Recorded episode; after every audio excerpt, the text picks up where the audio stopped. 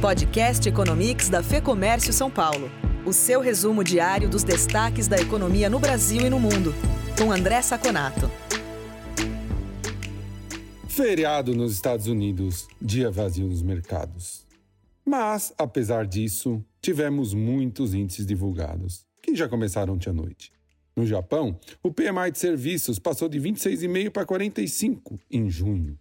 Isso quer dizer que, apesar da grande subida, ainda é contração. Sabemos que esses índices, quando atingem 50, começam a ter expansão.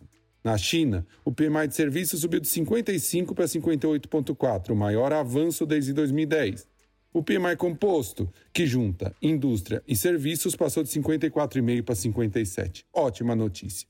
Em compensação, na zona do euro, o PMI de serviços ficou em 48,3 contra uma previsão de 47, mas ainda abaixo de 50, abaixo da expansão. Também tivemos o PMI composto da zona do euro, que foi para 48,5 contra a previsão de 47,5, ainda abaixo da expansão. A Alemanha teve os índices acima da previsão e o Reino Unido na previsão. Na Ásia, então, com esses dados, fechou em forte alta com esse dado, principalmente da China e o payroll americano de ontem, que nós já falamos.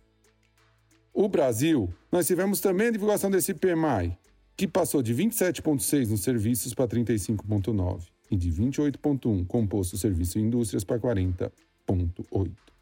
Na mais, declarações do diretor de política econômica do Banco Central, Fábio Kanchuk, que o Banco Central vai olhar a atividade agora inflação de 2021 e que no cenário atual do Banco Central não existe segunda onda de Covid. E do secretário da Receita, Mansueto, que disse que a reforma tributária do governo já está no forno e deve ser entregue para o Congresso em breve, animou o mercado nacional. Assim, nossa bolsa fechou na máxima, 0,55% a mais, com 96.764 pontos. E o dólar caiu 0,53 a R$ 5,32, num dia muito esvaziado, com um giro financeiro aproximado de um terço de um dia normal. Por hoje é só. Até o próximo Economics.